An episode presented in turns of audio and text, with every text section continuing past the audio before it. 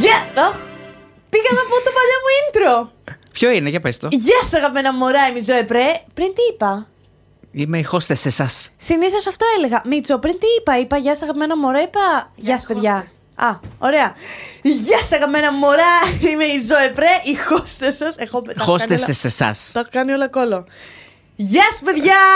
Καλώς ήρθατε σε ένα ακόμη κρίμα. Είμαι η hostess, η Ζωέ Πρέ.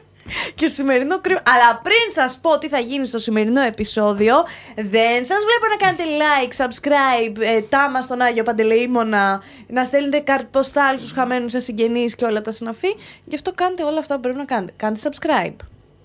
Πώς θα βλέπετε ότι εγώ ανεβάζω κρίμα; Καταρχάς, έχω δει ότι οι περισσότεροι από εσάς δεν έχετε κάνει εγγραφή. Γιατί κοιτάτε μέσα από την κλειδαρότρυπα; Απαράδεκτο. θα τους ρίξουμε στα ηφαίστεια της Ισλανδίας. Πραγματικά, κοιτάτε για να κουτσομπολέψετε. κοιτάτε απλά για να κάνετε σχόλιο αρνητικό από κάτω και να μου κάνετε dislike. Τέλος πάντων. Αυτό το hostess είναι τόσο γλυκούλη που Σε λες. αγαπώ, μου έχεις λείψει πάρα πολύ. Ξέρεις και τι μου ζου- θυμίζει το hostess. Τι; Μου θυμίζει τη Miranda Sings όταν λέει το Joey Graceffa.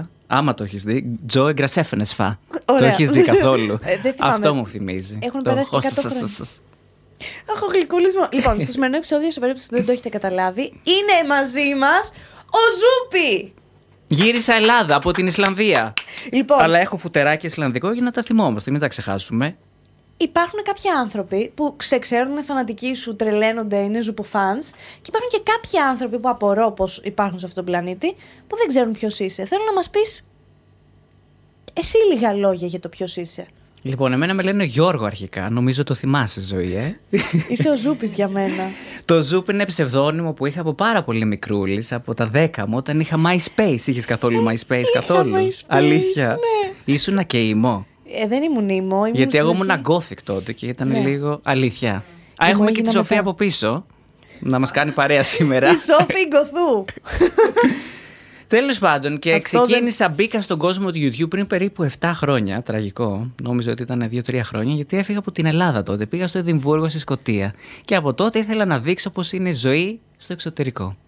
Πολύ Και ωραία. έτσι ξεκίνησε αυτό το ταξίδι. Εσύ όμως ε, δεν είσαι YouTube, δεν επαγγέλλεσαι YouTuber.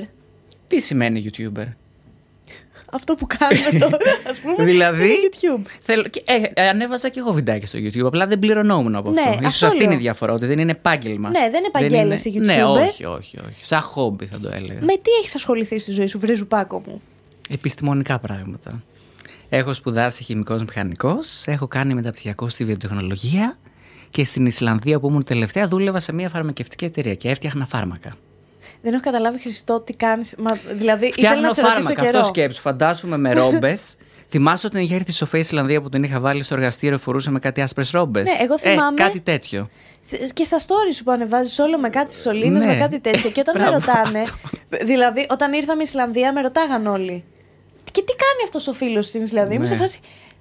Δουλεύει Πολύ σε μια καλή φαρμακευτική εταιρεία, είναι βιομηχανικός. Βιομηχανικός γενικά. Είμαι βιομηχανικός. βιομηχανική, βιομηχανική περιοχή. Συγκεκριμένα παράγω μονοκλονικά αντισώματα, βιολογικούς παράγοντες. Σου εύχομαι να μην χρειαστείς ποτέ να πάρεις.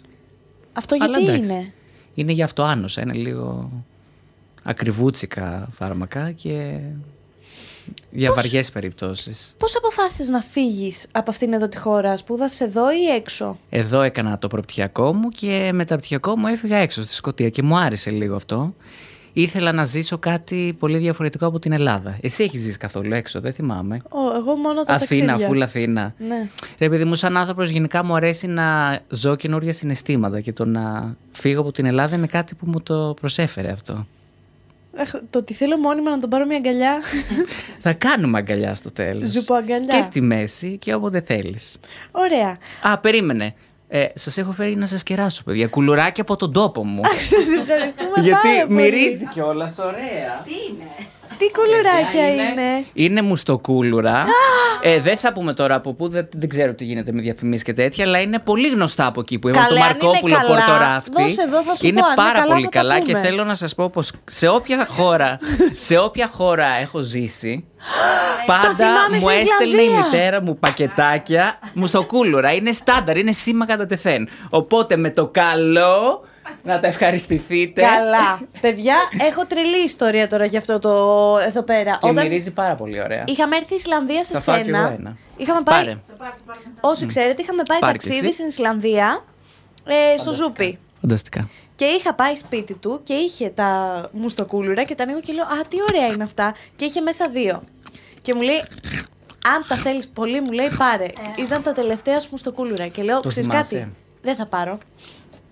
Θα πάω στην Ελλάδα και θα πάρω. Εντάξει, βέβαια. νομίζω σου Μμ. φαίνεται. Και καπρίς νομίζω. Και καπρίς και αμαρέτη. Αμαρέτο, όπως Ρίγανη, λέγεται. πατατάκι. Πατατάκια ρίγανη. Αλλά η αιμονή μου είναι τα μοστοκούλωρα και τα αμαρέτη. Α, δεν μου λες. Έχω πάντα μια πορεία που δεν σε έχω ρωτήσει. Το κρίμα, τι σημαίνει; Γιατί το λες κρίμα, είναι τύπου κρίμα που είμαστε εδώ, κρίμα Όχι, που είναι σε τύπου ξαναβλέπω; Κρίμα. κρίμα. Τα Κρίμα. πάντα είναι κρίμα. Μμ. Α, γιατί. Και όλα εμείς κρίμα. αντιπροσωπεύουμε το κρίμα; Εγώ ή το αντιπροσωπεύω. αντίθετο του κρίματος. Γιατί λες τα πάντα είναι κρίμα, άρα ερχόμαστε εμείς εδώ για να αποδείξουμε ότι δεν είναι τα πάντα κρίμα. Κρίμα είμαι εγώ. Α, Κρίμα είναι για σένα που ήρθες. ναι. Από εκεί και πέρα, ο, τα υπόλοιπα δεν είναι. Ο καθένας είναι άξιο της μοίρας τους. και αυτό εδώ είναι τα πόδια σου, έτσι.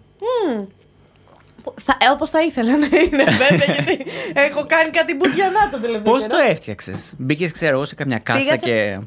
Όχι ρε, πήγα σε παλιατζίδικο, βρήκα μισό μανικέν μαζί με τη Σόφη Α, και τον Κουράκο. Βρήκα μισό μανικέν, πήρα σπρέι, το έβαψα, έβαλα κάτι κάλτσα από το Βερολίνο. και έχουμε που και δεν παρόμοια φαίνονται. καλτσάκια. Εγώ βέβαια έχω με μπεργκεράκια. Ναι, αυτά έχει πίτσες πάνω. Εσένα έχει πίτσες. Και πατάτες. Μμ. Και έβαλα και παπουτσάκια, μία τηλεόραση γιατί είμαι και ζωή πρέ τηλεόραση, τα χυλάκια, οι δεινόσαυροι πάνω. Αυτά τα παπούτσια είναι δικά σου. Ναι. Μμ, αλλά Και τα έχω έχεις κι άλλο ζευγάρι θυσιάσει. εκεί. Μμ. Μάλιστα. Τα έχω Μαθαίνουμε λίγο θυσιάσει. για το history του στούντιο της ζωής. Που να δεις πίσω από τις κάμερες το τι παίζει που τα είχα πε- πέρσι μπροστά από τις κάμερες. Επίσης, θέλω να πούμε λίγο, δεν το έχεις πει μάλλον στους φίλους στο YouTube, πώ έχουμε γνωριστεί λίγο την πρώτη μας φορά που γνωριστήκαμε, που ήταν λίγο τραυματική και για τους δύο. Θέλω να σου θυμίσω Α, ότι ήταν τραγικό. σε ένα δωμάτιο με έναν Τραγικό. κουκουλοφόρο δολοφόνο και εσύ μου έσκησε τα ρούχα. Το θυμάσαι αυτό; Ναι, έχεις δίκιο. Αυτή ήταν η πρώτη μας γνωριμία. Πώς σας φαίνεται, η πρώτη φορά που είδα τη ζωή πριν πέντε χρόνια μου έσκησε τα ρούχα. Πω, πω, πρέπει να με μισούσατε. Εγώ πραγματικά είχαμε πάει σε ένα escape room. Γενικά ο Γιώργος για κάποιο λόγο που θα το συζητήσουμε και στη συνέχεια κυνηγάει πάρα πολύ τον τρόμο, τον φόβο και τις δυνατές Γενικά τα εμπειρίες. πρωτόγνωρα συναισθήματα. Ναι, ρε παιδί μου. Και είχαμε γνωριστεί σε ένα escape room που είχαμε πάει εμείς, η Tooth Fairy, η Σοφία, ήταν ο Γρηγόρης, Ο, ο Δημήτρης. ο Κουράκος, πρέπει να ήταν και ο η Γρηγόρης. Εύη και ο Γρηγόρης. Ναι. Και είχαμε πάει, εγώ χέστρα γνωστή. Τρελή χέστρα μιλάμε. Δεν υπά... δεν... ε- Νομίζω δεν έχω γνωρίσει πιο χέστη από μένα. Μπήκαμε στο escape room, κλείσαν τα φώτα. Εγώ έτρεχα να σωθώ, οπότε στην προσπάθειά μου να σωθώ πάντα αφήνω όλους τους άλλους πίσω ή σπρώχνω να πεθάνουν οι άλλοι. Ο, η Να- λύση της είναι απλά να γραπώνει από τα ρούχα μου και να τα σκίζει. Έτσι αντιμετώπιζε Ναι. το φόβο της. Και του σκίσα τα ρούχα στο πρώτο ραντεβού. Και στο δεύτερο ήταν το πιο δραματικό, μα θυμάσαι, με την τηλεόραση. Είναι κάτι που συζητάμε κάθε φορά που βλεπόμαστε. Ναι. Έχουν περάσει πέντε χρόνια και κάθε φορά συζητάμε το ίδιο και το Είχαμε ίδιο. πάει σε ένα escape room τρομερά τρομακτικό, το οποίο μέχρι σήμερα το θυμάμαι Ναι. το πόσο τε- τραυματική εμπειρία ήταν. Γενικότερα με το Zoop έχω ζήσει μόνο έντονα πράγματα. Γιατί και στην Ισλανδία είχε red alert, είχε τυφώνα και παραλίγο να αποκλειστούμε. Είδαμε τυφώνα. Βγήκαμε, πήγαμε μέσα στον τυφώνα, μου κλείσε η πόρτα του αυτοκινήτου Ακριβώς. σου πάνω Δεν στο μπορούσες πόδι να μου. περπατήσεις. Δεν μπορούσα να Και περπατήσω. μετά πήγαμε και στο στοιχειωμένο σπίτι στην Ισλανδία, μα θυμάσαι, κοντά στο Reykjavik, όπου είχα βάλει εγώ την gothic μουσική από πριν για Ναι. να σε τρομάξω. Δείτε το vlog της Ισλανδίας. Και αν θυμάσαι, ήμασταν οι μόνοι που είδαμε τη μάγισσα. Το θυμάσαι έτσι, το Δεν κεφάλι θυμάμαι. της. Ναι. Και οι άλλοι δεν την είδανε. Ισχύει και αυτό. Γενικά έτσι ζούμε πολύ φυσιολογικές καταστάσεις με τη ζωή. Παρένθεση, σε- στο ίδιο μέρος, εγώ έδειξα για άλλη μια φορά πόσο θαραλέα είμαι και έσπρωξα τη Σοφία να πέσει στα δίχτυα της μάγισσας. Την έσπρωξα πίσω. Η Σοφία έφαγε τούμπα εντωμεταξύ, το θυμάσαι; Ναι. τα Ναι. Έφαγε τούμπα και εγώ την κλώτησα να φύγει πιο πέρα. Ήταν πιο μαύρα από την τούμπα στο, sorry, από την τούμπα στο escape Ήταν room. όλο αυτό μαύρο. Μμ. Γενικά, μαζί σου έχω ζήσει μόνο έντονα πράγματα. Ναι. Παίζει μία φορά να μην έχουμε ζήσει κάτι έντονο. Το Σάββατο, ξέρω εγώ που βγήκαμε. Όχι, δεν αυτό έγινε το Σάββατο κάτι. μια χαρά ήταν έντονο. Αυτό δεν έγινε κάτι όμως συγκλονιστικό. Μία φορά που χάρισε το πόρτο ράβ- Και τώρα όλα ναι, είναι. που φάγαμε- Θυμάσαι τότε που είχαμε πάει. Και Σαν φάγαμε κάτι- σουβλάκια. Δεν Ναι. έγινε τίποτα τότε. Αυτό δεν ήταν το κινδυνέψαμε, δεν χτυπήσαμε, δεν μας τρόμαξε κανένας. Απλά φάγαμε σουβλάκια. Ναι, απλά- Σαντ. Αυτό ήταν σαντ. ναι. Κάτι λίγο πρέπει να φτιάξουμε ζωή. Να Αυτό πάμε το σε κανένα Σάββατο. σανατόριο, κάτι. Ε, το σανατόριο νομίζω έχει κλείσει. Εντάξει, εντάξει, αυτό το Σάββατο θα βρούμε κάτι τρομακτικό. Θεωρείσαι κοσμοπολίτης. Τι σημαίνει αυτό, Ότι είμαι παιδί της πόλης; Ότι είσαι παιδί του κόσμου. Αχ, ναι, εννοείται. Έτσι θέλω να νιώθουν όλοι. Πώς, ρε παιδί Δεν μου, μ' αρέσει να βάζεις την ταμπέλα είμαι από εκεί. Όλοι άνθρωποι είμαστε. Απλά έχουμε κάποια χαρακτηριστικά ενός τόπου. Αλλά στην πραγματικότητα είμαστε όλοι άνθρωποι αυτού του κόσμου. Έτσι μ' αρέσει να νιώθω. Και, αυτό είναι Και όταν πολύ ζεις σημαντικό. Έξω όλο και περισσότερο, το νιώθεις πιο πολύ γιατί έρχεσαι σε επαφή με άλλους λαούς, άλλους πολιτισμούς. Έχω ζήσει σε τέσσερις χώρες. Και κάπως εκμηδενίζεται αυτή η αίσθηση του ότι είμαι από αυτό το μέρος. Νιώθεις ότι είσαι κάτι παντού. Ναι. Και ότι ο κόσμος σου ανήκει και είναι δικός σου. Έλα, να σου πω όμως κάτι. Σε μπορείς όντως να το πεις αυτό. Γιατί έχει ζήσει. Έζησε στην ε, Σκωτία πόσα χρόνια; Ναι, γιατί το έχω νιώσει γι' αυτό. Πρώτη χώρα ήταν η Σκωτία ή η Ιρλανδία; Ιρλανδία. Αλλά εκεί δεν είχα κανάλι τότε, ήταν ε, προ. Στην Ιρλανδία πώς έζησες; Έξι μήνες, ήταν λίγο. Ήταν αμέσως μόλις τελείωσα τις σπουδές μου στην... της Ελλάδας. Έκανα μία πρακτική. Έζησες Ιρλανδία, Σκωτία, Ισλανδία; Μμ. Από τα τρία αν έχεις να επιλέξεις μία που λες ότι θα ξανάμενα για πάντα ας πούμε. Νομίζω η Σκοτία. Ξέρεις τι, ενώ η Ισλανδία τη νιώθω πιο πολύ σαν σπίτι μου, σαν πιο δικό Η μπλούζα. μου. Η μπλούζα, ξεκάθαρα. Δεν έχω σκοτσέζικη σημαία όμως, αυτό ντροπή. Αλλά η Ισλανδία ταυτόχρονα δεν είναι ένα μέρος που θα έμενα για πάντα. Νομίζω το έζησες και εσύ όταν ήρθες την πρώτη φορά, στη Σοφία μιλάω, γιατί νιώθεις τη μοναξιά εκεί και λίγο την απομόνωση. Και για να ζήσεις κάπου για πάντα θέλεις ένα μέρος που έχεις πολλές επιλογές και η Σκοτία το είχε αυτό. Είχε το Greek community και είχε και την ομορφιά του εξωτερικού. Αυτό το folk, το Ναι. κέλτικο. Το πάνω, που το εμένα βόρειο. μου αρέσει το βόρειο. Πότε κατα... πώς κατάλαβες ρε παιδί μου και στην Ιρλανδία, βασικά σε κάθε φάση της ζωής σου που έμεινες έξω, πώς κατάλαβες ότι οκ, έκλεισε αυτός ο κύκλος, πάμε για άλλα. Στη Σκωτία ήταν λίγο αναγκαστικό, γιατί δεν είχα πάει στρατό τότε. Οπότε απλά μου το έκοψε ο στρατός στη μέση. Παίζει, αν δεν είχα την υποχρέωση του στρατού, να συνέχιζα να μένω στη Σκωτία. Γιατί το ήθελα πολύ. Στην Ισλανδία το ένιωσα πιο έντονα και λίγο πιο μαγικά. Ε, αν θυμάσαι, ε, όταν έμενα στην Ισλανδία έγινε έκρηξη ενός ηφαιστείου. Το θυμάμαι, ναι. Και σε κάποια φάση αυτό το ηφαίστειο σταμάτησε πλέον να είναι ενεργό. Και με το που έσβησε το ηφαίστειο, ένιωσα ότι αυτό ήταν. Έχει κλείσει ο κύκλος μου στην Ισλανδία. Ένιωσα ότι ήταν ένα μικρό σημάδι. Νο, δεν τα πολύ πιστεύω Ναι. αυτά. Αλλά συνέπεσε λίγο χρονικά και με τα συναισθήματά μου εκείνη την περίοδο. Ότι ολοκληρώθηκα, είδα ό,τι είχα από αυτή τη χώρα, γέμισα και ήρθε η ώρα να γυρίσω. Πώς την επέλεξες στην Ισλανδία σαν ε, μέρος να Ε, ζήσεις; πάντα τρελνόμουν για την Ισλανδία από μικρός. Δεν ξέρω αν εσύ την ήξερες πριν έρθεις σε εμάς. Θέλω να πω ότι την έβλεπα από φωτογραφίες, Βόρειος Σέλλα, ηφαίστεια. πα- Μ' αρέσουν πάρα πολύ αυτά. Ε, ήθελα να ζήσω σε ένα μέρος που θα νιώσω ένα συνέστημα που δεν έχω ξαναζήσει. Πώς είναι, για παράδειγμα, τα πρώτα σου Χριστούγεννα, τα θυμάσαι καθόλου σαν συνέστημα; Είναι σαν όλα- συνέστημα Όλα όμως. αρνητικά είναι, άστο. Το πρώτο σου φιλί ή η πρώτη φορά που μπήκε σε αεροπλάνο ή τα πρώτα σου Καταλαβαίνω τι γενέθλια. λες, ναι. Ένα συνέστημα που ζεις για πρώτη φορά. Το θυμάσαι αυτό καθόλου Θυμάμαι, σαν ναι. συνέστημα; Αυτό επειδή πλέον... δε- Γιατί; Γιατί θυμήθηκα ποια ήταν. δεν, δεν είναι κάτι ωραίο. Ήταν κάτι ωραίο. ιδιαίτερο. Ναι. Δεν σου λείπει αυτό να το ξαναζήσεις. Γιατί πλέον ζούμε μια καθημερινότητα, μια Πω, ρουτίνα πω, και δεν, κατάθλιψη. και δεν εκτιθέμεθα σε συνθήκες που να μας Ναι. κάνουν να ζήσουμε αυτό. Και εγώ το ήθελα αυτό. Αυτό ξαναέζησα. Έζησα αυτό το παιδικό συναίσθημα ενθουσιασμού σε αυτή τη χώρα. Που, να σου πω κάτι, εγώ πριν έρθω δεν ήμουν τόσο ενθουσιασμένη. Ήμουν σε φάση, «OK, εντάξει, πάμε να δούμε την Ισλανδία. Πόσο φυσικό τοπίο θα δεις. Τρελάθηκες όμως με το ε, που έφτασες. παιδιά- Ήταν συνέχεια έτσι. Φόβο. Μιλάμε Όχι. Για, για πάρα πολύ καιρό για αυτό το πράγμα. Ναι. Ναι. ακόμη εγώ το συζητάω. Είναι μια εμπειρία που με έχει στιγματίσει. Ναι. Εν τω μεταξύ, πριν έρθω, μου σε φάση, εντάξει, πόσο φυσικό τοπίο θα δεις. Ζω στην Ελλάδα που έχω πάει και σε βουνά, έχω πάει και σε καταράκτε, έχω πάει και σε νησιά. Τι πιο ωραίο να δω. Δεν χορταίνει το μάτι σου. Και πήγα, παιδιά, και ήμουν σε φάση. Και Πώς- εσύ Ένα τίποτα. Όχι, η Τίποτα. Ισλανδία ήταν κομβικό σημείο στη ζωή μου γενικότερα. Δηλαδή, γύρισα άλλος άνθρωπος πίσω.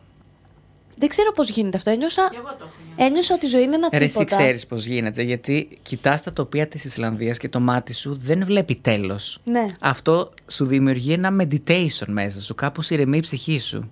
Αναθεωρείς λίγο τα Κα, πράγματα. καταρχάς, η, το Reykjavik, ας πούμε, είναι μία μικρή... Είναι η πρωτεύουσα, Πρωτεύουσα, αλλά ναι. δεν είναι πόλη. Όχι, είναι σκέψου σαν τα Γιάννενα σε μέγεθος. Είναι σαν τα Γιάννενα. Είναι μικρούλικη. Πες να έχει και λιγότερο πληθυσμό από τα Ναι. Γιάννενα. Μου θυμίζει δηλαδή. 150.000 είμαστε στο Ρέκιαβικ. Είναι στο Ρέκιαβικ, δεν είμαι εγώ πλέον. Μίλησες σε τέτοιο. ναι, ήταν πολύ ήρεμα όλα και δεν Ναι. ήρθαμε. Ήρθαμε Σεπτέμβριο. Αυτό είναι και το ωραίο της κουλτούρας τους Ισλανδούς. Ότι είναι συνέχεια ήρεμοι, δεν εκνευρίζονται με τίποτα. Δεν ξέρω αν το παρατηρήσατε στους δρόμους. Οι οδηγοί πάνε αργά, Ναι. δεν κορνάρουνε, περιμένουνε. Ό,τι και να συμβεί, υπάρχει ένα ζεν. Αυτό είναι όμορφο. Αυτό ήταν που σου τέριαζε νομίζω και στο. Μ, Το είχα ανάγκη γιατί εδώ είναι αλλά πολύ hectic και η ζωή μου ήθελε λίγο να ξεφύγω από αυτό. Έτσι. Πώς φαντάζεσαι, Ζούπι μου, ότι θα ήταν η ζωή σου αν δεν είχες φύγει ποτέ από την Νομίζω Ελλάδα; θα ήμουν λίγο εγκλωβισμένος. Δεν θα ένιωθα πολύ καλά. Είχα πολύ ανάγκη να φύγω αυτό το διάστημα και να βρω τον εαυτό μου. Δεν θα τον είχα βρει τον εαυτό μου. Δεν θα ήμουν καλά. Μετάνιε που ξαναγύρισε. Κοίτα, ακόμα όχι, γιατί έχω γυρίσει εδώ και δύο-τρεις μήνες περίπου. Δουλειά δεν έχω βρει ακόμα, η αλήθεια είναι. Προσπαθώ. Αλλά αυτό που είναι σημαντικό για μένα είναι ότι είμαι κοντά σε φίλους. Βλέπω ανθρώπους που περνάω καλά, κάτι που δεν το είχα στην Ισλανδία. Είμαι κοντά στην οικογένειά μου, στη γιαγιά, που ξέρεις. Η γιαγιά. Η Λικούλα. Τη γιαγιά του είναι στα stories, την αγαπάμε. Καλά, όλα. αυτή άμα την είχαμε εδώ, εντάξει, θα είχαμε πεθάνει. Τέλος πάντων. Άμα Ναι, την αυτό. είχες στην Ισλανδία, θα έμενες. Κι άλλο. Μόνο τη γιαγιά. Ναι. Όχι. Γιατί η γιαγιά μ, καλύπτει ένα μέρος μόνο, συναισθηματικό.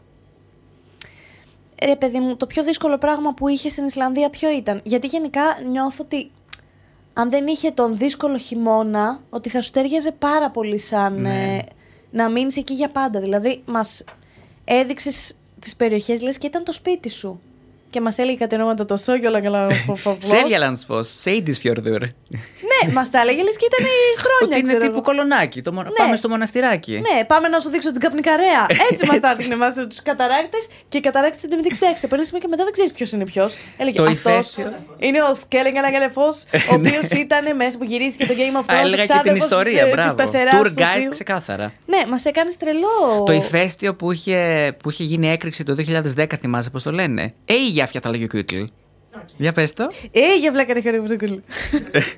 Ε, για Γιατί βλάκα να λέγει ο χαρεί Κιούτλ. Ναι, εμένα. Ε, η Γιάφια τα λέγει ο Κιούτλ. Ε, για φτιάχει για κλαγί. Τέλος πάντων, αυτό που μου είχε κάνει εντύπωση ήταν μας ξεναγούσες λες και ήταν το σπίτι σου όντως εκεί. Ναι, αυτό το κάνω σε όποια χώρα και να ζήσω. Θέλω να την εξερευνήσω full και να την νιώσω ότι είναι δική μου. Τι σε δυσκόλεψε πιο πολύ στην Ισλανδία; Ε, ξεκάθαρη μοναξιά και απομόνωση και μου ήταν πολύ δύσκολο όταν ξεκίνησε η πανδημία. Εγώ όλο τον COVID τον έβγαλα στην Ισλανδία με το που ξεκίνησε. Ήταν αρκετά τραυματικό. Θυμάμαι όταν ξεκίνησε ο COVID, ε, με είχαν πάρει τηλέφωνο οι γονείς μου και μου είχαν πει, ε, ανακοίνωσαν στην Ελλάδα ότι κλείνουν τα σύνορα και έχεις τελευταία προθεσμία αύριο να γυρίσεις στην Ελλάδα. Και αυτό με είχε αγχώσει, με είχε σοκάρει πάρα πολύ, γιατί τότε δεν ξέραμε τι είναι. Ήταν Ναι. κάτι πολύ άγνωστο. Τώρα ξέρουμε τι είναι. Το έχω περάσει κι εγώ όλα κομπλέ, έχουμε εμβολιαστεί και όλα αυτά. Αλλά λέω αυτό ήτανε. Αποκλείστηκα στην Ισλανδία για πάντα. Θα πεθάνουν όλοι οι δικοί μου άνθρωποι, δεν θα τους ξαναδώ ποτέ. Και θα μείνω εδώ μόνος μου για πάντα. Και αυτό με σόκαρε πραγματικά. Είχα, ήταν πολύ τρομακτικό. Μα παιδιά, είναι το... θυμάστε λιγάκι πώς ήμασταν τότε. Φαντάσου να ήσουν σε μια ξένη χώρα. Δεν μπορούσα Πόσο να φύγω, ρε. μακριά. Είχαν κλείσει το αεροδρόμιο. Δεν μπορούσα να πάω πουθενά. Άρα ο τελευταίος άνθρωπος που είδες ήμουν εγώ. Ναι. Ε, Χρόνια Εσύ, η Εφη και μετά είχαν έρθει και οι γονείς μου με το που ξεκίνησε πανδημία και φύγανε δύο-τρεις μέρες πριν κλείσουν τα σύνορα. Και λέω εντάξει, αυτό ήταν. Τους αποχαιρέτησα στο λεωφορείο. Που ήταν πολύ τραγικό, το θυμάμαι. Να τους βλέπω να μπαίνουν στο λεωφορείο και να λέω. Παίζει να είναι και η τελευταία φορά και το σκεφτόμουν αυτό. Τους το είπες ποτέ; Όχι. Μόνο. πολύ δραματικό, ναι. Πάντως εσύ το Ισλανδία-Ελλάδα νιώθω ότι σου φαίνεται πολύ. Ενώ δεν είναι έτσι. Ότι ήταν εντάξει, έλα. Πάμε, πήγαινε ερχόμαστε. Ήρθε η τέτοια. Κοίτα, έφυγε. στο Εδιμβούργο όταν έμενα το έκανα πιο συχνά. Ναι. Ανέβαινα Αθήνα πολύ εύκολα, τύπου για Σαββατοκύριακο. Τώρα εντάξει, δεν ήταν τόσο εύκολο γιατί είναι ένα 7ωρο. Ένα 7 ώρο απευθείας. Απευθείας δεν έχει, άμα Ενώ προσθέσουμε άμα τις βγάλεις ώρες. τα- Ναι, άμα βγάλεις τα τα, ενδιάμεσα. connections. Ναι. Μάλιστα. Το πιο δύσκολο λοιπόν ήταν η μοναξιά. Ναι. Γιατί οι άνθρωποι εκεί δεν, δεν μπορούσες να κάνεις παρέες εύκολα. ναι, μωρέ, κάνεις, είναι όλοι καλοί, ευγενικοί, αλλά επειδή δεν μιλάς τη γλώσσα τους. Θα είναι καλοί μαζί σου, θα σε αγαπήσουν, αλλά θα είναι μέχρι ενός σημείου. Δεν θα σε βάλουν στη ζωή τους ενεργά. Θα σε έχουν, α, ο Γιώργος, ο Greek ε, funny guy, ας πούμε, και μέχρι εκεί. Θα κάνουν πλάκα μαζί σου, αλλά μέχρι εκεί. Και Εγώ θέλω να επενδύσω ουσιαστικά σε ανθρώπινες σχέσεις. Αυτό δεν μπορούν να το δώσουν. Όχι μόνο χαχά, χουχού, ας τα πιούμε και ας παρτάρουμε. Κάτι πιο ουσιαστικό. Ξέρω εγώ να πάθω κάτι και να νιώσω άνετα να πάρω τηλέφωνο κάποιον και να έρθει γρήγορα σπίτι μου ή να βρεθούμε ξαφνικά στη μέση του δρόμου. Η αλήθεια είναι ότι δεν το είχα σκεφτεί έτσι. Γιατί θα είσαι πάντα αυτός που θα, θα έρχεται μαζί. Εσείς θα είστε όλοι από την ίδια χώρα, οπότε θα τα λέτε μεταξύ σας και όλος θα είναι λίγο λεφτά. Ότι λίγο. Ναι, έτσι ακριβώς είναι. Δεν ξέρω και καλά αγγλικά, οπότε θα σου απευθύνω το λόγο, αλλά θα χάσουμε κάτι στην ε, πορεία.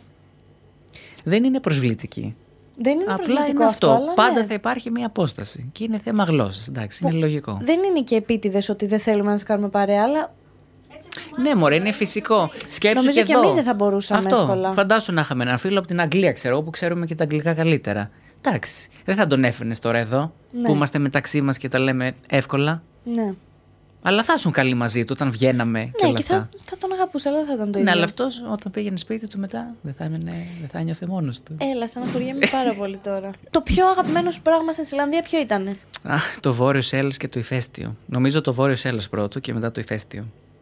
Το Βόρειος Έλλα, εντάξει. Εμείς είδαμε το τίποτα στο Όταν Βόρειος είχε έρθει η Σοφία την πρώτη φορά, είχαμε πετύχει ακραίο βόρειος Έλλα και δεν το περιμέναμε. Και θυμάμαι, κοιτούσαμε κάθε βράδυ έξω από το παράθυρο. Μήπως και βγει. Και το τελευταίο βράδυ πριν φύγει η Σοφία, με τις πιτζάμε και το βρακί, βλέπουμε ένα τεράστιο βόρειο Έλλα και τρέχουμε επί τόπου και πάμε στη λίμνη να το δούμε. Καλά. Και πάθαμε σοκ. Και η Σοφία δεν μπόρεσε να μιλήσει. Ήταν με την κάμερα έτσι και ήταν. Έτσι, αυτό. Μπροστά σε αυτό που είδαμε ήταν τίποτα. ε. Δηλαδή, με έβλεπα το Αυτό πρόσωπό που ήταν είδαμε. πράσινο. Ναι, ναι. Φώτιζε και στη θάλασσα.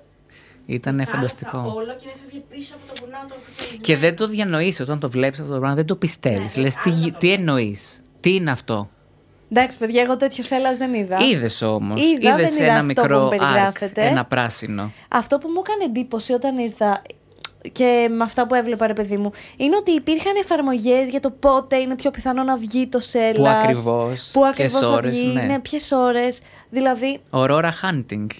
Ήμασταν Ναι. ξεκάθαρα Aurora Hunters. το, όταν ήρθαμε εμείς, ναι. Ναι. Γιατί δεν ε, θα έβγαινε ποτέ. Όχι. Μας πήρε ένα βράδυ τηλέφωνο. Βασικά, όχι, μας έπαιρνε. Α, το θυμάσαι. Ναι. Δύο η ώρα τη νύχτα. Που εγώ, αν με ξυπνήσει μέσα στον ύπνο μου, ε, νιώθω ότι έχει συμβεί το χειρότερο Ναι, πράγμα. ναι. Αλλά σας είχα πει ότι αν τυχόν δω σέλας θα σας Εννοείται. πάρω δύο η ώρα το βράδυ. Και σηκωνόμαστε, ντυνόμαστε όπως να είναι. Λες, βγήκε το Σέλλα. Και να μου πεις, Παιδιά, βγήκε το Σέλλα. Σηκωθείτε. Ήρθες, μας πήρες με τα μάξι, τρέξαμε. Τελικά δεν το Δεν είδαμε. το είδαμε. ρε. Έτσι είναι πονηρούλη και το σέλας. Γιατί κάνει, βγαίνει για λίγο Και ξανακρύβεται. και ξανακρύβεται. Μμ. Εσύ όλα αυτά τα χρόνια που ζεις εξωτερικό, έχεις πολλούς φίλους που λένε ρε παιδί μου, Α, εμείς θα πάμε στο Γιώργο στην Ισλανδία, θα πάμε στο Γιώργο στην Το Σκωτία». ζουπο Airbnb και η ζουπογωνία. Ναι, Την ισχύει. έχουν επισκεφτεί όλοι. Ισχύει, συμφωνώ. Ε, Είχες κάποιον ποτέ που έκατσε και λες ρε. Άντε να φύγει, να τελειώνουμε. Όχι, μωρέ, γιατί εντάξει, δεν είναι καλό κόσμο εχθρούς. Ναι, ρε παιδί μου, αλλά άμα ήρθε άλλος και κάτσει 10 μέρες, ξέρω εγώ, στο σπίτι σου. Όχι, μ' αρέσει, μ' αρέσει να το μοιράζομαι με φίλους μου. Εντάξει, γενικά σαν άνθρωπος θέλω λίγο το privacy μου. Δηλαδή, κουράζομαι σίγουρα, με όλους κουράζομαι και με τον πιο αγαπημένο μου άνθρωπο να έρθει θα κουραστώ. Αλλά δεν θα πω, δεν θα, δεν θα πω ότι σιγάθηκα, σήκω και φύγε. Ε, εσύ θα το έκανες, δηλαδή. Έχεις φιλοξενήσει άτομα που συχαίνεσαι; Καταρχάς δεν έχω φιλοξενήσει. Γιατί ποτέ μου συνήθω είναι άνθρωπο. αντίστροφη ψυχολογία. Για να το λέει, κάτι έχει στο νου της. Όχι, ρε παιδί μου, αλλά επειδή έρχονται. Δεν έχεις τόσοι- φιλοξενήσει άνθρωπο; Ω, πού να το φιλοξενήσω; Μέχρι, Γιατί; το, μέχρι πέρσι ήμουνα με κόσμο. Θες να με φιλοξενήσεις εμένα, να σπάσουμε αυτό το Ναι. τέτοιο. Όποτε θες. Ωραία. Έχεις χώρο; Έχω, έχω ή στο κρεβάτι μου ή στον καναπέ μου. Ε, και στα στον δίκη καναπέ. μας. Γιατί Και θέλω στο έτσι- κρεβάτι μου μπορείς να κοιμηθείς. Ναι. Έχω κοιμηθεί. Ε, άρα έχεις φιλοξενήσει τη Σοφία. Λες ψέματα. Για ένα βράδυ που κοιμήθηκε που της πέταξα μια Ε, κουβέρτα. εντάξει, φιλοξένησες. Κοίτα, μου έχουν στείλει και μηνύματάκια στο Instagram και μου έχουν πει Ζούπι, θα έρθουμε στην Ισλανδία να μας φιλοξενήσεις. Ε, εκεί δεν θα το δεχτώ. Προφανώς. μου έχουν στείλει αρκετές φορές ότι θα έρθω με το πλοίο, θα έρθω με το αεροπλάνο και μου έχουν πει και ημερομηνίες. Ότι 16 με 17, ξέρω, όχι 17, λίγο έβαλα. μετά δε του 16 μηνός με 30 θα είμαι έρχομαι να εκεί. μας φιλοξενήσει. Λέει, θα έρθω και με τη σχέση μου κιόλας. Α, ωραία, κάτι άλλο θέλετε να σα μαγειρέψω, μακαρόνια με κοιμά. Ρολό με στο φούρνο με πατάτες που το κάνω και καλά. Ναι, καλά, μαγειρεύεις τρελά Ναι. έτσι. Που δεν έχω φάει γιατί δεν τρώω κρέας, αλλά έβλεπα τα, τα περάκια σου και ήταν το Ε, ελληνικό. φτιάχνω φακές γεμιστά, άμα θέλεις, πανακόπιτα. Σπανακόπιτα. Το Σπανακόπιτα. κλείσαμε. Ωραία, Το τέλεια. μελέτα στο φούρνο φτιάχνει. Και ο Μελέτα που είναι grand, έχει πάρα πολλά πράγματα. Τόσο χοντρή. ε. Ναι, μπαμπάτσικη. Αυτό θέλω να μαγειρεύουμε μπαμπάτσικα. Ναι. Να βάζουμε πάθος και συνέστημα. Να μην είμαστε μίζεροι. Δεν μπορώ. Και πάμε στην ερώτηση που ταιριάζει εδώ πέρα πιο πολύ. ναι. Γιατί πιστεύεις ότι όσοι σε γνωρίζουν θέλουν να σε κάνουν φίλο; Αυτό ισχύει. Εσύ το λες, εγώ δεν το ξέρω. Εγώ πιστεύω ότι όποιος σε βλέπει. Ναι, και εγώ τώρα θα πάθω αυτό. Όποιο... βίντεο της Ναι, αλλά εμείς Μαρίας. είμαστε φίλοι όμως. Όχι, πριν σε γνωρίσω, σε είχα δει στο βίντεο της Μαρίας και μετά είχα δει το πρώτο σου βίντεο στο YouTube και λέω «Ε, Τον θέλω φίλο. μου». Ε, κοίτα, αυτό ρε παιδί μου, τα άτομα που θα με δουν στο YouTube δεν είναι α, ό,τι να είναι, είναι άτομα που ταιριάζουμε. Ενδεχομένως Ναι. με πολλούς από αυτούς, άμα μου δινόταν η ευκαιρία να τους γνωρίσω από κοντά, να γινόμασταν φίλοι. Όπως για παράδειγμα με τη Σοφία, που ήρθαμε κοντά και κολλήσαμε, γίναμε φίλοι. Δεν θα με δει κάποιος που δεν συμφωνεί με μένα ή δεν του αρέσει η φάτσα μου. Ναι, να πω όμως μια παρένθεση. Όντως αυτό έχεις απόλυτο δίκιο. Δεν είσαι από τα άτομα που στο YouTube έχουν ό,τι να είναι fans. Αλλά έχεις πολύ συγκεκριμένο κοινό και το κοινό σου. Έχω και πολλούς γονείς, έχω να σου πω, και μου κάνει εντύπωση. Μου Καθόλου. στέλνουν πολύ συχνά μαμάδες ότι δείχνω τα βίντεο σου στα παιδιά μου και εύχομαι να κάνουν κάτι εμπνευσμένο από σένα.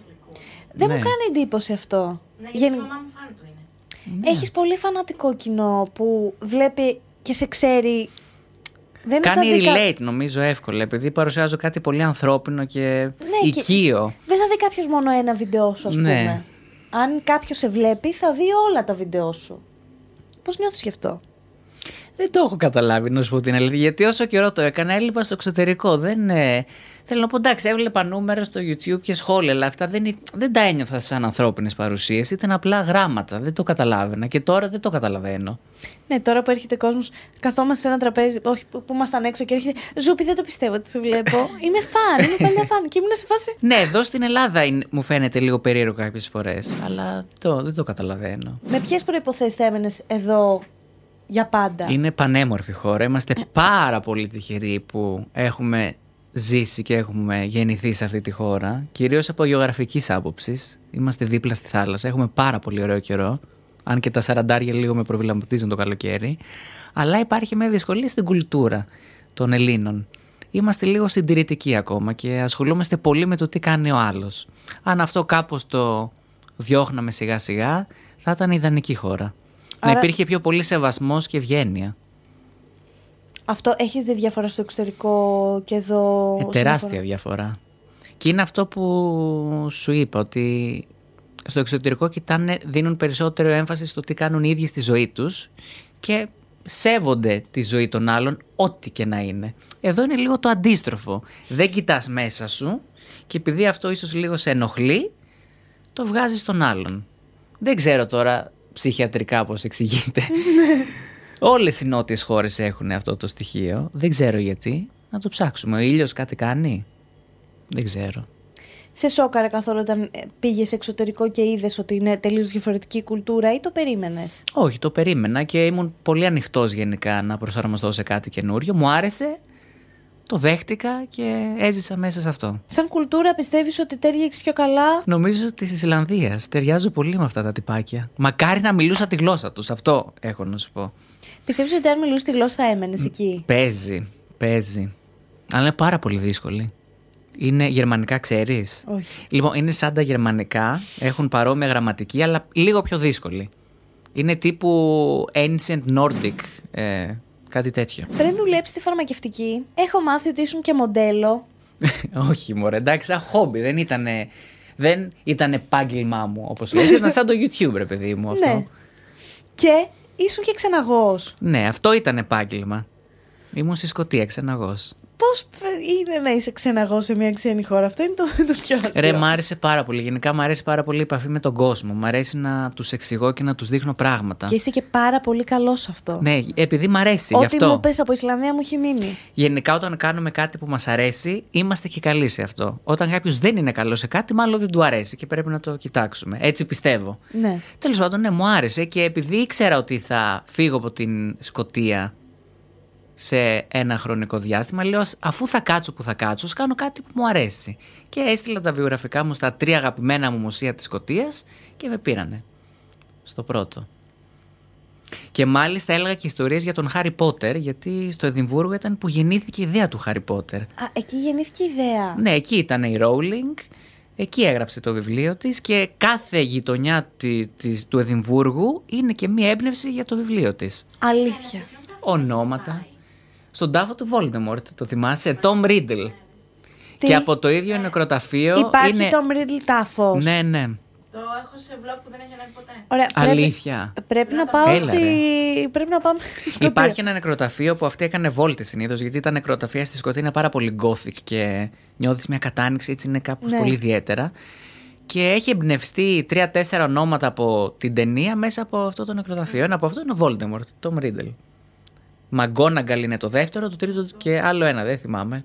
Εγώ αυτό που ήξερα είναι ότι έχουν γυριστεί πολλά στη Σκωτία, πολλά κομμάτια από το Harry Potter, αλλά όχι ότι είχε εμπνευστεί κιόλας. Πρώτη φορά που έφυγες για να μείνεις εξωτερικό. Θυμάσαι λίγο τα συναισθήματα που είχες πριν. και αφού Φαντάζομαι στην φτάσεις. Ιρλανδία, έτσι. Στην Ιρλανδία, ας πούμε, ναι. Είχα πάρα πολλές τύψεις γιατί ήμουν ακόμα μικρούλης και ήμουν πάρα πολύ συνδεδεμένος με τους γονείς μου. Λίγο μαμακόπεδο υπάρχει αυτή η λέξη. Υπάρχει, μαμάκιας. ναι, μαμάκιας. Ήμουν πάρα πολύ. Και ένιωθα πάρα πολλές τύψεις ότι τους αφήνω πίσω και, στενα... και, στε... και θα στεναχωριούνται για μένα. Για μένα δεν είχα πάρα πολύ ανησυχία. Ένιωθα ότι θα τα καταφέρω.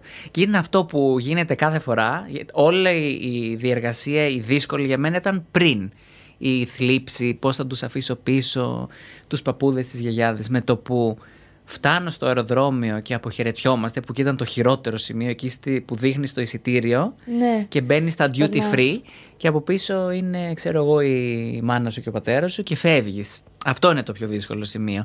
Αλλά με το που περνάς αυτό το σημείο και είσαι μόνος σου, εκείνη τη στιγμή κάτι αλλάζει και νιώθεις μια τεράστια δύναμη και λες τώρα είμαι εγώ. Και έρχεται μόνο του μετά. Δεν ήταν τρομακτικό λιγάκι το να αφήσεις την ασφάλεια του σπιτιού σου, ότι ξέρεις ότι. Ό,τι και να συμβεί, ρε παιδί μου. Όχι, γιατί δεν ένιωθα ότι μπορώ να τα καταφέρω, ό,τι και να συμβεί. Αυτό, είναι, τε- εμένα αυτό με τρομάζει να φύγω από εδώ. Είμαι σε φάση ότι τα, τα έχω όλα τώρα. Έχεις εκτεθεί ποτέ σε συνθήκη να είσαι μόνη σου, τελείως; Μένω έχεις μόνη Μου, έχω συνηθίσει- δικό μου. σπ- δη- δηλαδή δεν. Ε, άμα Εγώ, μου ρε συμβεί παιδί- κάτι, δεν θα πάρω τη μάνα μου να με βοηθήσει. Έχεις ε, μία αδερφή, έτσι. Ναι, Εγώ και μεγάλωσα έναν αδερφό. μοναχοπέδι. Αλήθεια. Α, ναι. Πόσο χρονών είναι; 30, 31. Α, να μου δείξει φωτογραφίες, δεν το ήξερα ότι έχεις αδερφό. Εγώ είμαι μοναχοπέδι. Μεγάλωσα μόνος μου, οπότε έχω συνηθίσει λίγο να. Σου λέω, μπορεί για μένα το εξωτερικό να ήταν και μια διαφυγή, γιατί δεν ήμουν και πολύ ευτυχισμένος στην Ελλάδα. Δεν είναι κάτι που λυπούμουν ιδιαίτερα ότι θα αφήσω πίσω. Αντιθέτως, ενθουσιαζόμουν για κάπου που θα είμαι μόνος μου και θα δημιουργήσω κάτι από την αρχή εγώ. Αυτό ήταν πιο σημαντικό για μένα.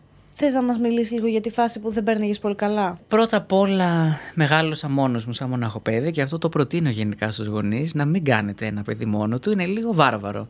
Εμείς θέλαμε να έχουμε και άλλα παιδιά στην οικογένεια, αλλά δεν μπορούσαμε λόγω κάποιων προβλήματων υγείας. Και στο σχολείο είχα κάποια θεματάκια, δυστυχώς. Έχω κάνει και ένα βίντεο γι' αυτό, αλλά δεν έχω πολύ μιλήσει ιδιαίτερα με το bullying. Δεν χρειάζεται να πούμε πολλά. Ήταν λίγο τραυματική εμπειρία για μένα σε όλη τη διάρκεια των σχολικών χρόνων. Και ξέρεις, όταν μεγαλώνεις με τη συνθήκη στο μυαλό σου ότι κάτι δεν πάει καλά με σένα, γιατί όταν είσαι παιδί και σου συμπεριφέρονται άσχημα και δεν καταλαβαίνεις το λόγο, ούτε ακόμα, ούτε τώρα το ξέρω, νιώθεις ότι κάτι πυρηνικά μέσα σου είναι λάθος. Όταν μεγαλώνεις με αυτό, κάπως εγκλωβίζεσαι και θέλεις να διαφύγεις. Οπότε το εξωτερικό με βοήθησε σε αυτό να τα ξαναδώ λίγο όλα από την αρχή. Ένα restart, ένα μηδέν. Άρα να δούμε έφυγες, λίγο ρε που παιδί. είμαστε. Ναι, δεν είναι τραγικό όμως να φτάνεις σε αυτό το σημείο επειδή απλά οι άλλοι είναι ηλίθιοι. Πάρα πολύ τραγικό. Αλλά τι να έκανα. Γι' αυτό σου λέω ότι αν δεν έφευγα, μπορεί να ήταν χειρότερα για μένα. Να μην έβρισκα ποτέ τον εαυτό μου. Τώρα πιστεύεις ότι έχεις βρει τον εαυτό σου; Πολύ περισσότερο. Δεν έχω φτάσει στα επίπεδα που θέλω. Βέβαια, αυτό έχει όριο. Γιατί είμαι και λίγο τελειομανής. Κάθε φορά που βρίσκεις καινούργια χώρα να μείνεις, ποια είναι η μεγαλύτερη δυσκολία; Είναι η αλλαγή. Είναι πάλι ο αποχωρισμός από τους δικούς ανθρώπους. Στην χώρα, όταν πάω εκεί, δεν βρίσκω δυσκολίες για κάποιο λόγο. Όλα μου φαίνονται εύκολα. Δεν, δεν ξέρω πού πώς θα να το βρεις εξηγήσω. σπίτι, τη Ναι, και δουλειά. μ' αρέσει κιόλας αυτή να ψάχνω. Μ' αρέσει πάρα πολύ να ψάχνω, να ερευνώ. Οπότε τα βρίσκω εύκολα. Εμένα αυτό θα με άγχωνε. Το που θα βρω σπίτι. Παναγία μου, δεν βρω δουλειά, δεν βρω σπίτι. Η αλλαγή είναι λίγο τρομακτική. Ότι επειδή σαν άνθρωπος συνηθίζω εύκολα κάπου και βολεύομαι, λίγο αυτό το ότι τώρα θα ξεβολευτείς για λίγο μέχρι να βρεις μια καινούργια σου παγωνία. πιστεύεις ότι θα βρεις κάποια χώρα που θα σε κρατήσει για πάντα εκεί, Γιατί δεν νομίζω να μείνεις σε Ελλάδα για πολύ. Αυτό είναι λίγο ψυχολογικό το θέμα. Ε, υπάρχει χώρα που μας κρατάει για πάντα ή τελικά εμείς το δημιουργούμε; Δεν ξέρω να σου απαντήσω. Θεωρώ πως εμείς το δημιουργούμε. Δεν υπάρχει κάπου το τέλειο. Εντάξει, κάπου θα αφήσεις την τελευταία σου πνοή, ρε αγάπη μου. Ναι, ρε Γλυκιά. παιδί μου, αλλά εσύ λες, αν κάπου Το πήγα συνειδητά μακάβριο. πω, αν κάπου συνειδητά πω ότι αυτή η χώρα είναι για μένα. Δεν ξέρω αν αυτό υπάρχει πρακτικά ή αν εμείς το χτίζουμε. Ρε, εσύ, ναι, θες όμως κάπου να νιώθεις ότι είναι το σπίτι σου. Ναι, νιώθω. θέλω να πάω στο LA σε μια βίλα στο West Coast Δεν με τζακούσι εννοούσα σάουνα αυτό. και να βλέπω το Atlantic Ocean. Αυτό θέλω. Ωραία, ρε παιδί μου. Ε, πες ότι αυτό δεν γίνεται. Είναι λίγο Αυτό μακρινό. Θες κάπου να νιώθεις τη φωλίτσα σου, την, τη, τη ζουπογονία σου. Βέβαια, εσύ. ζουπογονία. Ο Ζούπης έχει μία, στο σπίτι του πάντα φτιάχνει ένα χώρο που είναι η γωνία του Ζούπη ή η ζουπογονία. Είναι ένα cute μέρος, σαν καταφύγιο, με ωραίο φωτισμό, Ναι. ωραία πράγματα τριγύρω για να νιώθεις έτσι λίγο μια ζεστασιά στην καρδιά σου. Από ό,τι κατάλαβα, βέβαια, η ζουπογονία της Ισλανδίας δεν ήταν η ίδια με τη ζουπογονία της ε, Σκωτίας. Η της Σκωτίας ήταν αυθεντική, ήταν η πρώτη. Α, η Τη original. θυμάται και η Υπάρχει Σοφία. φωτογραφία, αν θέλετε. Είναι φανταστική.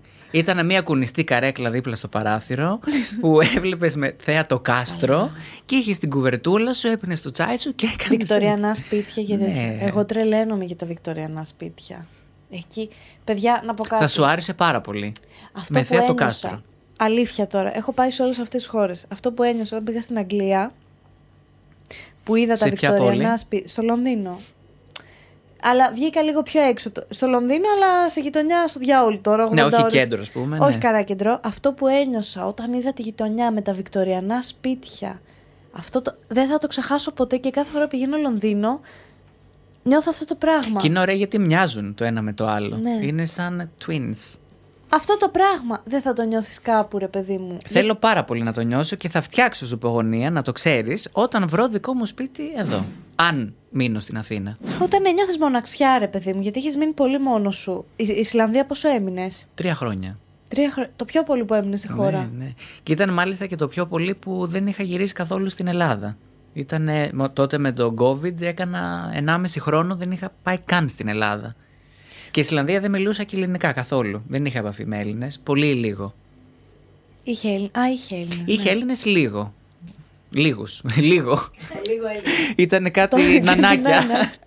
Όταν ένιωθες μοναξιά, τι έκανες; Δεν σε πιάνανε φάση που φρίκαρες; Ε, έπαιζα παιχνίδια που αυτό βοηθούσε πάρα πολύ. Ε, στη μοναξιά του COVID δυστυχώς ανακάλυψα το LOL, τώρα στα γεράματα. Τραγικό. Ένα, ένας γέρος παίζει με 15χρονα LOL, έτσι. Ωραία. Ο scientist μαγιάς παίζει LOL. Ω, δεν είναι μαγιάς. Επίσης έφτιαξε έναν σερβερ στο Discord για να παίζουμε παιχνίδια και παίζαμε κάθε βράδυ Among Us. Α, οκ. Οπότε είχαμε κάνει μια ωραία ε, παρέα από εκεί. Εντάξει, μιλούσα με φίλους μου Skype και είχα και παρέες και εκεί. Οκ. Είχα ένα μικρό community. Δεν είναι Ζόζο. ότι ήμουν τελείως. Ο Ζόζο. Ζόζο, Ζόζο, έβλεπες; φιλιά. Άμα το δεις το βίντεο. Δεν και νομίζω η, ότι Ζουζα... η Ζουζάνα θα το δει. Την έχεις γνωρίσει τη Ζουζάνα; Δεν την είχα γνωρίσει, Απ' την όχι, αλλά είχατε Ουγγαρία. πάει για να φάτε σουβλάκια μαζί. Ναι, στο μπράβο. Κέφλαβικ. Ναι. Πω- Παιδιά, ελληνικός σουβλατζίδικος στο Κέφλαβε και το ανακάλυψα δύο χρόνια αφού το έμενα στην Ισλανδία. Ναι, εντάξει. Τραγικό. Πάρ, τεράστιος. Τύπου κάνταβλο και πιο μεγάλο. Ποιο είναι το πιο περίεργο πράγμα που έχεις φάει σε ξένη χώρα; Ε, το θυμήθηκα κατευθείαν. Απέσιο. Ξέρεις ποιο; Αυτό στην Ισλανδία που φέρεις με την Εφη. Α, όχι, και αυτό. Το ξέχασα αυτό. Καλά, δεν θυμάμαι τίποτα έτσι. Είπαμε ζωή σε λένε κοριτσάκι Ναι, μου. Αυτό είναι. Είχε στο Εδιμβούργο είχε φέρει ένας Μεξικανός, ο Αδαήρ, τον έχει γνωρίσει; Είχε φέρει ακρίδες τηγανισμένες. αυτό ήταν το Είναι χειρότερο. μεξικάνικο. Έχεις φάει τον απέσιο καρχαρία. Τι ήταν αυτό το σάπιο, το Και ψάρι; αυτό απέσιο ήταν, το ξέχασα όμως. Αυτό μυρίζει εντωμεταξύ και αμμονία, γιατί το αφήνουν να μουλιάζει στα ούρα του. Και είναι τραγική η κατάσταση. Αλλά η φάλαινα νομίζω ήταν χειρότερη από τον Καρχαρία. Γιατί έτρωγες μόνο το λίπος της. Ήταν απέσιο. Α, και είχε και ένα άλλο must Πόσα απέσια πράγματα έχεις φάει; που έχουν από αρνιά. και είμαι έτσι. τα έχουν τεμαχίσει όλα, εγκεφάλους, κόκαλα και όλα Έλα. αυτά και τα έχουν κάνει ε, σαν τζελ. Απέσιο. Μετά το προηγούμενο κρίμα που γυρίσαμε Κατρίνα Τσάνταλη, είναι αυτό που λέμε για τους εγκεφάλους. Α, στην Κατρίνα τι είπατε για εγκεφαλούς; Σε άλλη νότα. Α, οκ, πιο συναισθηματική. Πιο συναισθηματική. Ποιον διάσημο θα ήθελες να έχεις φίλο σου; Την Amy Lee, εγώ θα πω. Εσύ ποια νόμιζες; Ελένη Μενεγάκη. Δεν λέω τη Μενεγάκη γιατί είμαστε στο ελληνικό YouTube και θα γίνω ρεζίλι.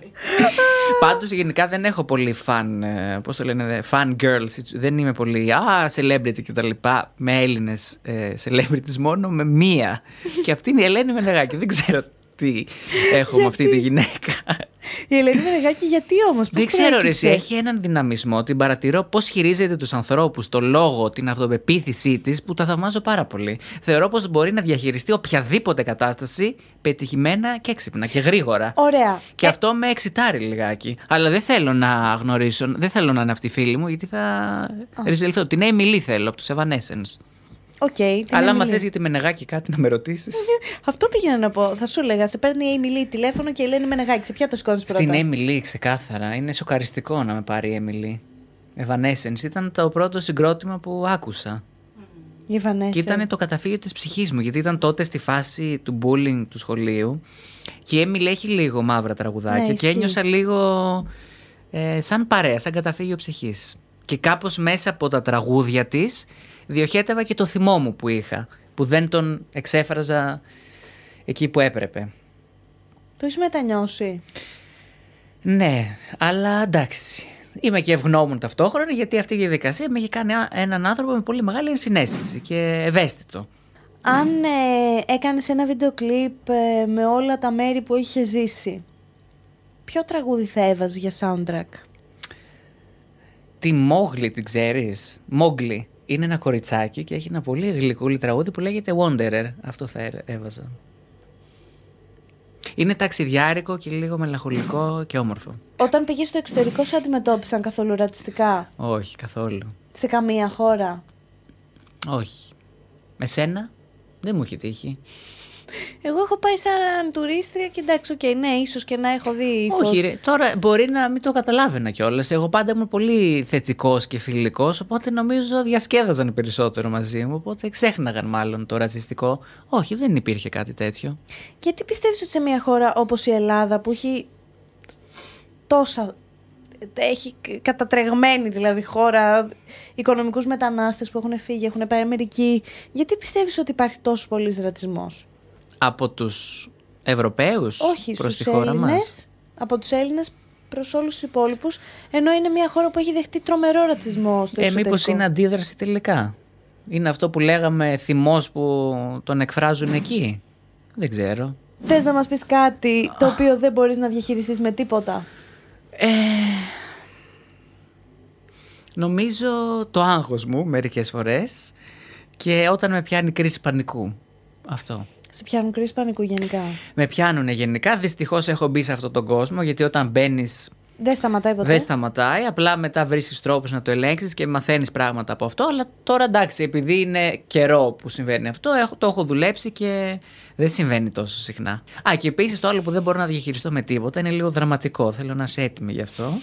Είναι ο φόβος του θανάτου. Αχ, ναι, μπορώ να σε καταλάβω. Και επίσης το ενδεχόμενο να υπάρξουν έτσι άσχημες αρρώστιες στην οικογένεια και σε μένα και σε φίλους. Ε, τέτοια ευχάριστα πράγματα δεν μπορώ να διαχειριστώ. Ο φόβος του θανάτου, παιδιά, υπάρχουν πάρα πολλοί που είναι στη φάση του...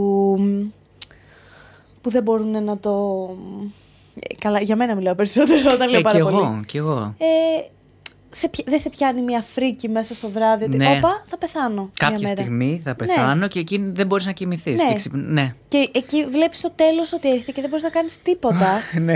και ότι λες τελικά υπάρχει νόημα στη ζωή μας. Γι' αυτό, αυτό όμως πρέπει να σου δίνει και ένα έναυσμα να Αυτό. κάνεις πράγματα. Να λες σε ανθρώπους τα συναισθήματά σου, να, ζεις, πρά- να μην εγκλωβίζεις ένα φαύλο κύκλο. Τις κρίσεις πανικού τις, τις τριγκεράρουνε. Τι μου τις ή Ναι. τριγκεράρουνε. Ναι. Γιατί δεν άκουσα Τι σου τις τριγκεράρουνε, αυτό είπα. Ή τριγκεράρουνε. Αυτό είναι Τριγκεράρουνε, nice triggered. verb. Είναι συνθήκες όπου νιώθω εγκλωβισμένος. Αλλά αυτό τώρα είναι πολύ γενικό. Ε, Εγώ σκέφτηκα κατευθείαν το αεροπλάνο, ας πούμε. Όλα εξηγούνται. Γενικά οι κρίσεις πανικού μπορεί να εμφανιστούν σε μια άκυρη συνθήκη, αλλά ο λόγος που δημιουργείται και σε πιάνει εκείνη τη στιγμή έχει να κάνει λίγο πιο βαθύτερα αίτια, πιο παλιά, πιο πυρηνικά, άλλοι τα θέματα, λίγο το πώς έχεις διαμορφώσει τον εαυτό σου και την ψυχή σου να σκέφτεσαι και απλά βρίσκουν αφορμή εκεί. Ναι, ξεσπάνε κάπως. Μμ.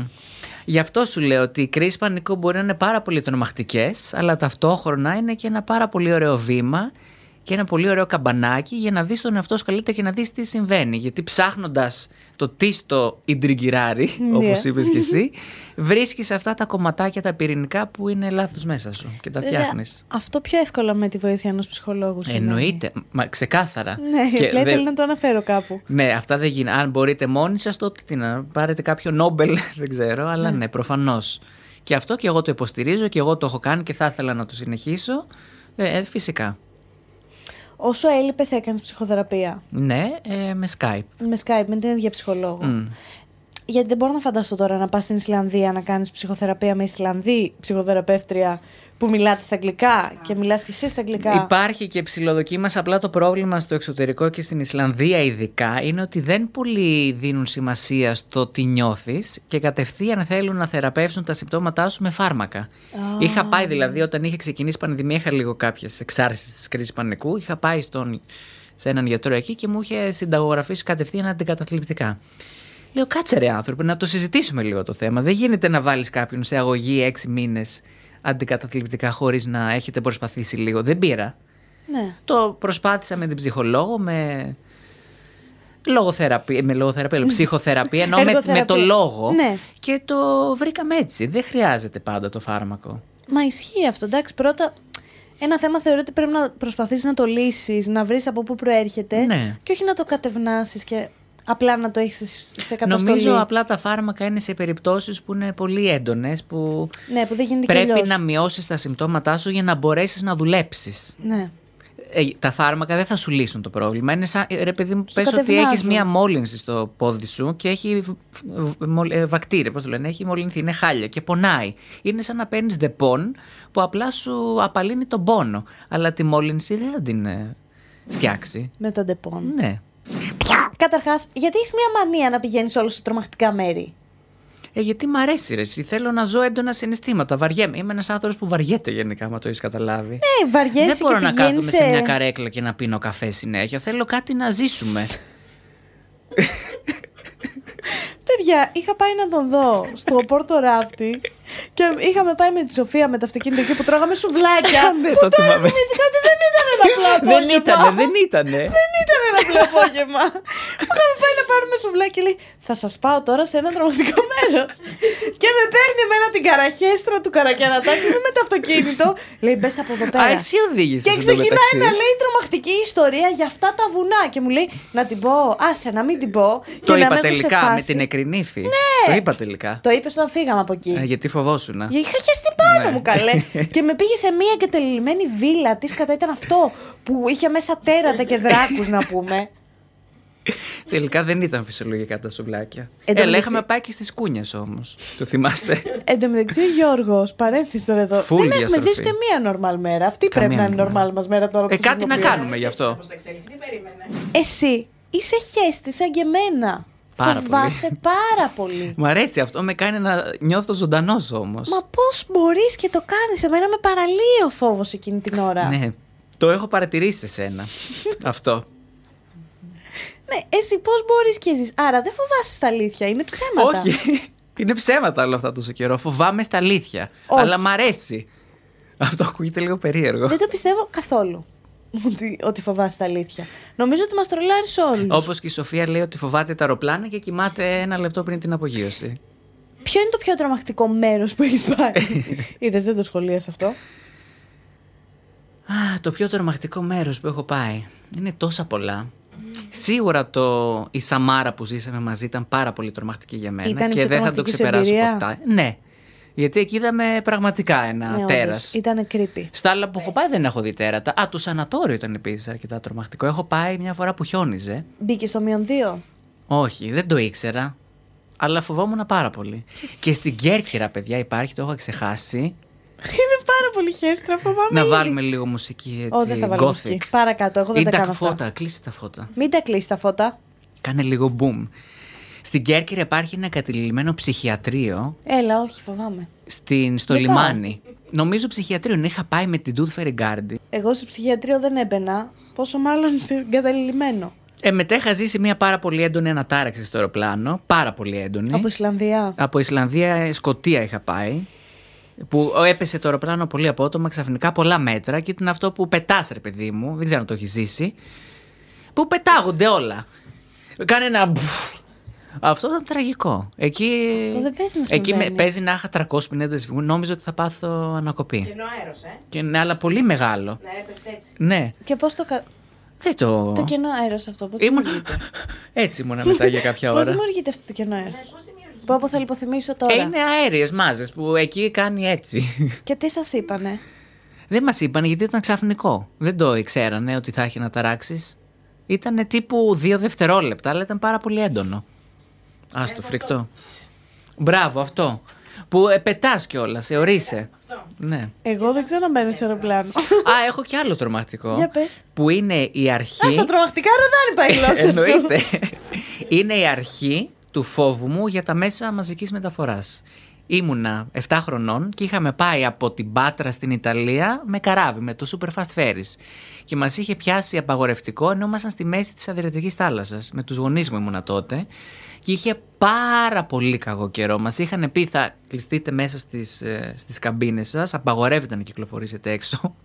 Πω, πω. και θυμάμαι, το πλοίο έγειρνε τόσο πολύ που μπορούσες να περπατήσεις στον τοίχο. Ήτανε τραγικό. Και όταν ε, εγώ ήμουνα με το ρολόι, ένιωθα σίγουρα ότι θα πεθάνουμε. Ήταν βράδυ, πάρα πολλές αστραπές. Έβλεπες από το τζάμι του παραθύρου να πέφτουν όλα τα κύματα πάνω σου. Και όταν ξυπνήσαμε το πρωί και φτάσαμε στον προορισμό μας, ήταν όλα σπασμένα στο, στη ρεσεψιόν, στα μπαρ και όλα αυτά. Αυτό ήταν το πιο δραματικό μου ταξίδι. Και από εκείνη τη μέρα και μετά φοβάμαι τα αεροπλάνα και τα πλοία. Γιατί αυτό το έβλεπα στον ύπνο μου πάρα πολλές φορές μετά, σαν εφιάλτης. Και ακόμα καμιά φορά το βλέπω. Ότι είμαι εγκλωβισμένος Λογικό σε αυτό το είναι. πλοίο. Καλά, βλέπεις και αυτά που συμβαίνουν τώρα. Αυτό που έγινε με το πλοίο που πήρε φωτιά, ας πούμε. Φαντάζεσαι. Α, Πω. Δεν βοηθάμε σε τίποτα αυτή τη στιγμή τον ψυχικό μου κόσμο. Ναι, γενικά πολύ ευχάριστα αυτά που λέμε. Πιστεύεις ότι το ψάξιμο στο μεταφυσικό και το afterlife λειτουργεί λίγο σαν πλασίμπο στα υπαρξιακά μας ερωτήματα; Ναι. Εγώ αντικειμενικά δεν πιστεύω στο, στα υπερφυσικά ούτε στα ζώδια. Είμαι ένας ορθολογιστής επιστήμονας. Αλλά όμως ίσως γι' αυτό, γιατί που με ρώτησες που δεν φοβάσαι, ίσως γι' αυτό κατά βάθος δεν φοβάμαι. Μπορεί να φοβάμαι όλη αυτή την ατμόσφαιρα, αλλά επειδή μέσα μου ξέρω πως Ναι. όλα είναι ορθολογιστικά, κάπως ε, ηρεμώ ταυτόχρονα. Ε, ρε μωρό μου γλυκό, και εγώ ξέρω ότι είναι όλα ορθολογιστικά και οκ, και εγώ είμαι υπέρ της ναι, επιστήμης αλλά το και της αποδέχεσαι λογικής. όμως εκείνη τη στιγμή. Γιατί Αγάπη όταν μου, εγώ σε εγώ πάω εκείνη στα τη στιγμή στοιχειωμένα... υπάρχει ο σατανάς, ε, Αυτό ο σου εξ από λέω. εδώ, ε, το, το αεροπλάνο πέφτει, όλα μαζί ταυτόχρονα γίνονται. Μπαίνουν τα φαντάσματα μέσα στο σπίτι και, Και εγώ- ξεκλειδώνουν την πόρτα. Ναι. Εγώ τα- όλα αυτά, ενώ ξέρω ότι δεν υπάρχουν, την ώρα την κακιά που χαίζομαι, υπάρχουν όλα, είναι όλα Ναι, το αλήθεια. ξέρω. Παναγία μου, έλα βοήθησέ με. Και εγώ είμαι Συγγνώμη. συνέχεια σε αυτό. Υπάρχουν, δεν υπάρχουν. Υπάρχουν, Ναι. δεν υπάρχουν. Υπάρχει κάποια horror ιστορία που σε έχει τραβήξει στι- στις χώρες που έχεις πάει; Γουστάρεις τα χώρο, ρε, εσύ, ε. Π.χ. όχι απλά επειδή είναι το δικό σου. ε, Νομίζω σε έχω ταυτίσει πάρα πολύ με αυτό το Αλήθεια. πράγμα. Ναι. Ζούπι on horror. Ναι, so βασικά. cute. ε, Όπως μας Τι θυμάσαι από το ζούπι τον φίλο σου; Ένα horror είναι. Ναι, σκέψου. πραγματικά ένα horror. Όταν μας είχες πάει Ισλανδία, μας είχες πάει κατευθείαν σε αυτό το περίεργο σπίτι. ναι. Το Είχες- οποίο το είχα ανακαλύψει τυχαία. Ναι. Καλά, μας είχε πάει σε ένα σπίτι, παιδιά, που το είχε φτιάξει ένας ε, σκηνοθέτης. Το οποίο ήταν ε, ό,τι πιο creepy. Από ανακυκλώσιμα υλικά δεν είχε κάποια σύνδεση μεταξύ τους. Ήταν απλά άκυρα υλικά. Είχε κάτι σκιάχτρα, κάτι σταυρούς, κάτι βουντού, Ναι. κούκλες, το θυμάσαι; Ναι, είχε κόσμο μέσα το σπίτι. Τη μάγισσα, ξεκάθαρα εγώ την είδα. Έμπαινε. ο- Έβαινε εκεί; Παιδιά, ξεκάθαρα. Τι, δεν την είδες τη μάγισσα, είδα, στο γιατί- παράθυρο. ναι. Α, την είδες και εσύ τελικά. Ε. Τέλος πάντων, σε κάποια, χω- ε, θυμάσαι κάποιο αντίστοιχο σε κάποια χώρα που έχεις πάει το οποίο το έχεις stop. Κοίτα, ξέρω πολλές ιστορίες από το Εδιμβούργο στη Σκωτία που είναι αληθινές, που είναι τύπου ο Μεσαίωνας. Το ξε... Σκωτία δεν έχεις έρθει. ε; Όχι, αλλά θέλω πάρα πολύ να πάω. Εκεί απαγχωνίζανε κόσμο. Υπάρχει ένα μουσείο που είναι το Μουσείο των Βασανιστήριων, λέγεται Edinburgh Dungeon και ουσιαστικά κάνουν κάπως ένα demonstration πάνω σου τι βασανιστήρια κάνανε τότε στο Μεσαίωνα στον κόσμο. Ενώ demonstration όχι ρεαλιστικά, είναι τύπου σαν show. Αυτό που πήγαμε. Ναι.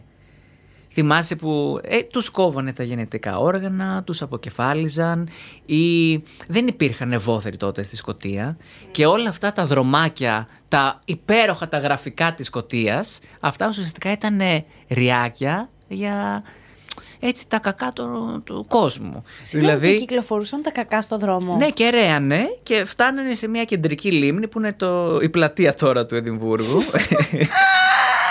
Γι' αυτό έχει και πολλά φυτά. Είναι έτσι καλά Εμπλουτισμένη. εμπλουτισμένη με θρεπτικά συστατικά.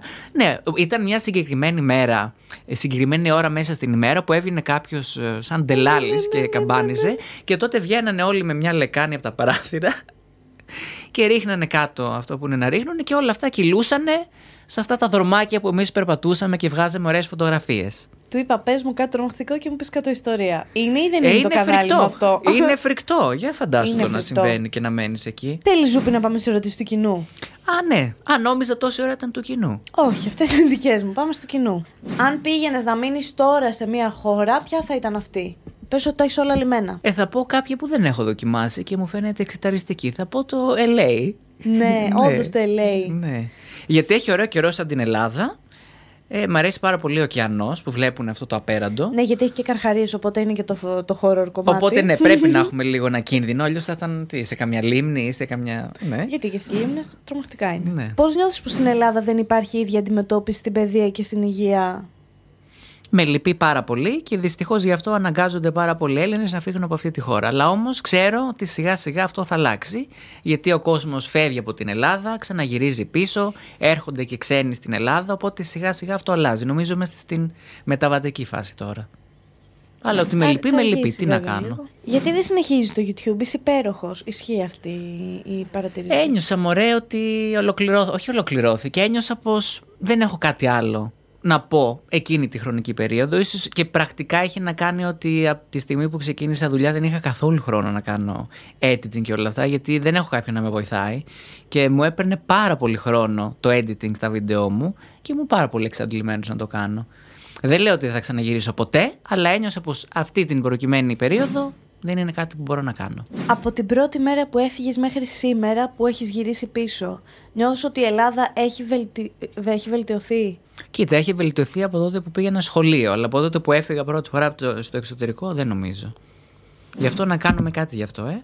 Υπάρχει κάτι το οποίο θα ήθελες να συμβεί, στοχεύεις στο κοντινό μέλλον; Αχ, θα ήθελα να φτιάξω τη ζωή μου από την αρχή καλά και σταθερά. Θα ήθελα να έχω το δικό μου σπίτι, τη δική μου δουλειά και έναν δικό μου υγιή κοινωνικό κύκλο.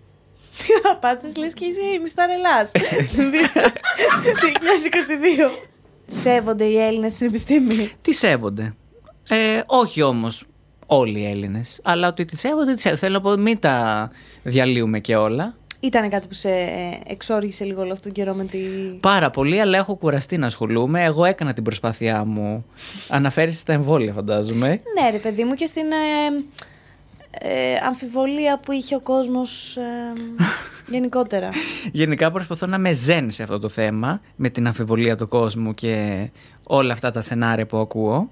Έχω, κα- έχω προσπαθήσει μέσα από το κανάλι μου, ε, μέσα από το Instagram μου περισσότερο να απαντήσω σε απορίες ανθρώπων που δεν γνωρίζουν ε, και απλά θέλουν να μάθουν παραπάνω ε, κάποιες απορίες, κάποιους προβληματισμούς. Από εκεί και πέρα έχω πει στον εαυτό μου ότι δεν μπορώ να σώσω τον κόσμο άλλο και είναι έξω από την ενέργειά μου και απλά προσπαθώ να κρατιέμαι ήρεμος σε αυτές τις περιπτώσεις ανθρώπων. Ποια είναι η συνήθεια που σου έχει λείψει περισσότερο που είχες στην Ισλανδία; Να κυκλοφορώ γυμνός στο σπίτι μου.